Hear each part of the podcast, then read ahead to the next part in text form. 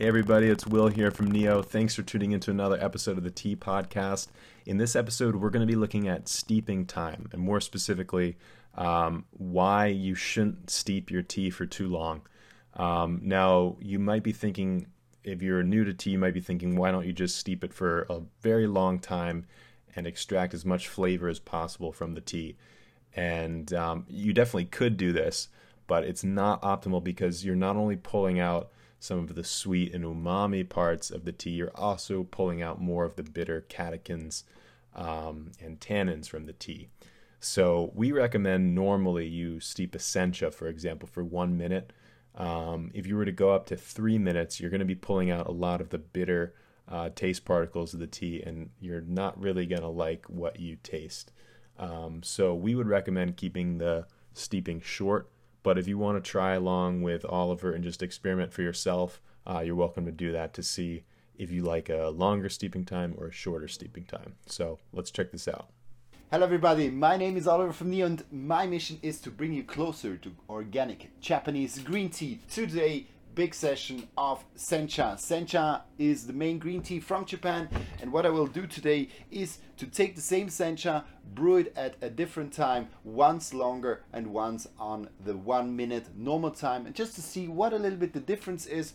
I wanted to take two senchas today because I'm a little bit tired, so I am going to hop into the day with twice the same energy and I just want to see how is the difference if I brew them at a different time. So Sencha, as you might know, the main tea which is drank in Japan since the 18th century when the rolling method, so the kind of breaking the cells method, was invented in the tea leaf uh, preparation brought in from China.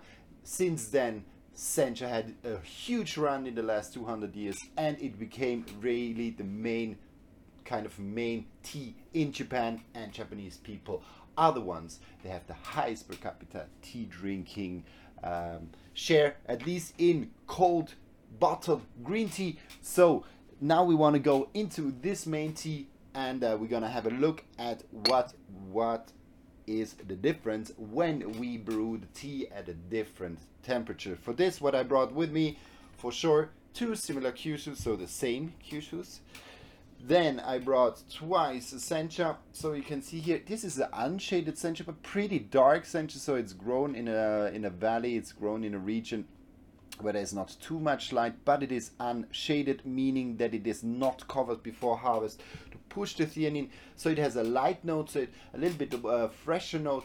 And what we know when we steam, uh, when we steep the tea a little bit longer, we know that the tea releases more, a little bit more of catechins, a little bit more of the bitter tones.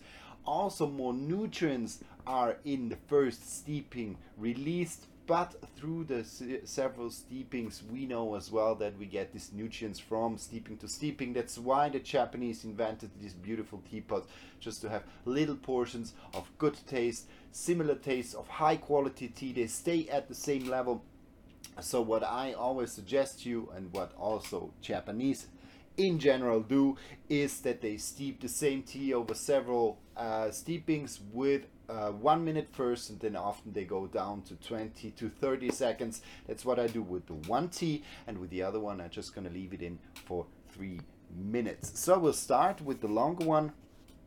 So I just take five grams of these tea leaves I'll give it 65 degree Celsius water, which is around 150, 155 Fahrenheit. So slightly, normally I'm around 60 degrees. I love 60 degrees, so 140 Fahrenheit is absolutely my favorite temperature because it gives the water a little bit uh, kind of, it's still hot, but it's not too hot to drink it, so you don't really have to wait and it really you kind of really get the whole spectrum of the tea. Here I'm going up to 65. Sencha slightly hotter but still pretty close to my favorite temperature. And then I have the one minute steeping which I will just prepare already as soon as we are through with the two minutes of the other one. Okay, so this sencha is from the region of Shizuoka. Shizuoka also the biggest green tea production region in Japan. It is said that 50% is produced there. Yabukita, Yabukita 80, 75 to 80% of all the green teas in Japan are from the Yabukita. Reason is that Yabukita is not really sensitive to the cold, so you have little frost uh, kind of problems during uh, the springtime, which can be for weaker cultivars, for weaker green tea types, an issue. That's why also the Yabukita is nearly up to 95% of the whole production of Shizuoka, and we have the main kind of uh, variety of green tea, different green tea plants, is mainly in the south. So that's why Shizuoka definitely a good address if you want to buy the standard um, Yabukita cultivar and we're gonna start with this one here. Good. Now we leave it in for one minute and then uh, we will see how the difference is between these two teas. So this tea is from a collective uh, from uh, the Hagiricha farmer. It's a collective of farmers which is uh, based in Shizuoka. And this is actually their finest sencha um, so we tend to a little bit go for the upper class sencha because I often feel, especially in Shizuoka, when you go to um, kind of the standard uh, sencha, it has a little bit too much of these tannins, it has a little bit too much catechin, so slightly drier, slightly more bitter. Meanwhile, the better quality senchas, they go quite good in the kind of the soft, smooth uh, direction, so that's why I personally like uh, in Shizuoka, especially to go a little bit on the upper class of the teas. So let's go. We give it five seconds more, and now that's it. So definitely already big, big difference in color.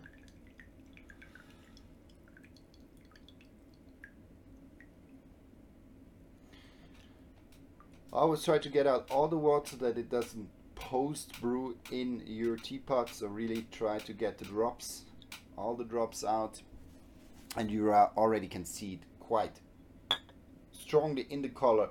Here the one minute brewing quite light so golden slightly yellow and here we nearly go already in the orangey tone. So it's quite quite strong. It's very intense. So you see that the tea definitely releases much more into the water when you leave it at two uh, at two and a half to three minutes. Here at one minute definitely slighter in terms of brewing. Now let's look how the tea tastes when uh, we go into the different minutes. So minute one or one minute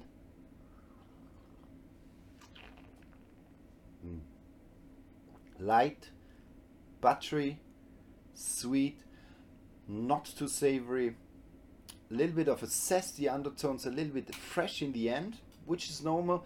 Shizuoka is tending, in my experience, is tending to have a little bit more of catechins, there's always a little bit this freshy, citrusy undertone, which can a little bit drop off with weaker or with a little bit less quality uh, sencha into astringency. But with big, uh, with good quality, really, it's like a zesty taste note. It's really nice. That for that, if you're not like looking for this strong umami sweetness and no astringency, Shizuoka can be an interesting region for you. Mm-hmm.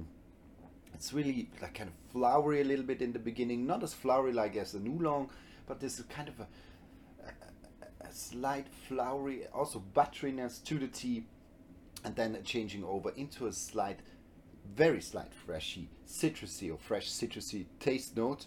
Now let's see how the long brewing uh, tastes.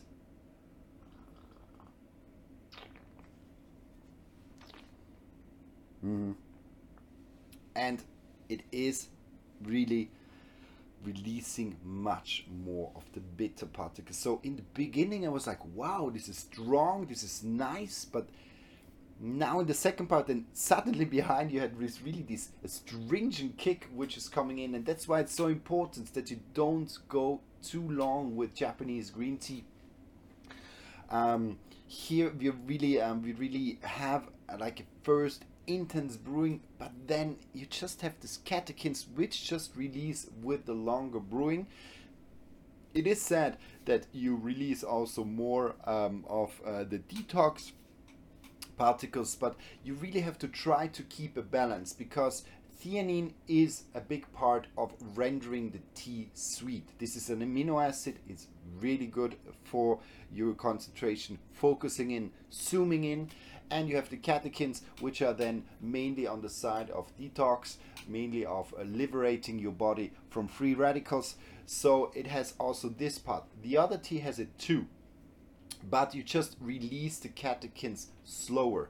And through the different steepings, you will get them anyway, but you always keep a nice balance between theanine and uh, catechins so the taste renders or still stays quite sweet and quite smooth. And that's why you should do it at one minute if you want to have this balance. If you're saying no i want to have an astringent tea i want to feel like this detoxifying effect because i really believe in that then go for long brewing. Is absolutely no nothing wrong with it. It's just a, a personal taste kind of preference and I like it when the tea really shows a little bit this smooth and sweeter side and not goes too much. I don't mind where it's a little bit uh, this kind of uh, this citrusy or a little bit even astringent undertone. I don't mind about this. But I like it when it's nicely balanced and this I get the most when I get into the one minute. So longer steeping definitely going uh, more into the astringent uh, direction. But let's finish this one here and go to the second one. Let's see how the second one, if it's what, how the balance um, moves.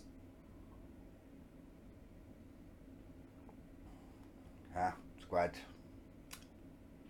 But it has a little bit of this, a little bit of a toasty flavor, which is nice. Kind of a um, um, sunflower seeds note as well. I think that's a little bit the buttery part I had in the other, in the first brewing of the one minute. Mm -hmm. So it releases a little bit more of a nutty flavor, while here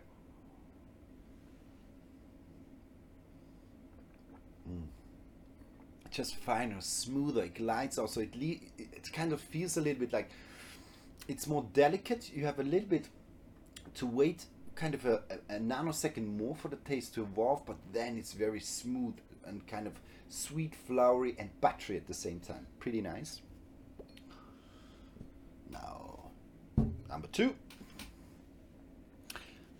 to see. So you see also the difference here. Maybe I can show you. It's a slight difference, but there is definitely one there.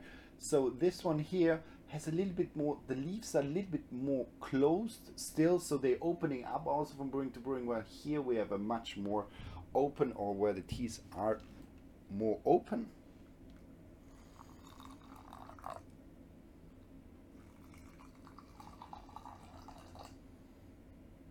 Good and we're just going to leave it in 20 seconds.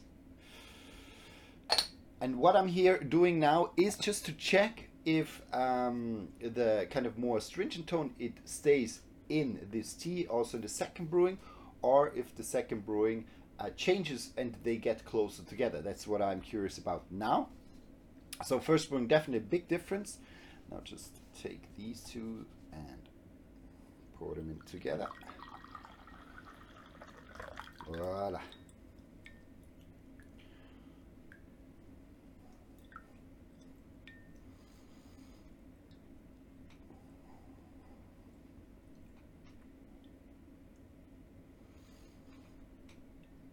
Good. So, what do we see? Same color.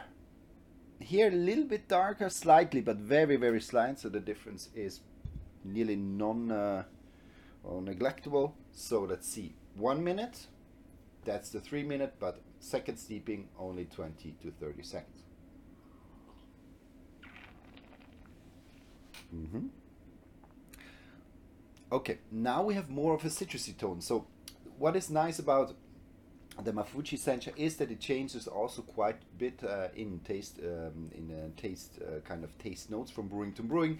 Here, first was really buttery, sweet, soft also. And here we have much more of a little bit this zesty tone. So this refreshing tones coming out much more in the second brewing. And i'm curious to see how brewing number two of the three minutes is. Mm. it stays quite stringent. So it seems like when you are already brewing it at three minutes, this astringent tones, they, they, the, the leaves tend to release a little bit more of this astringent tone. So definitely also the second brewing of this is quite bitter. It even gets a little bit more drier, so you're losing a little bit kind of this toasty or the kind of uh, sunflower seed flavor had in the beginning. It becomes really dry. Meanwhile here,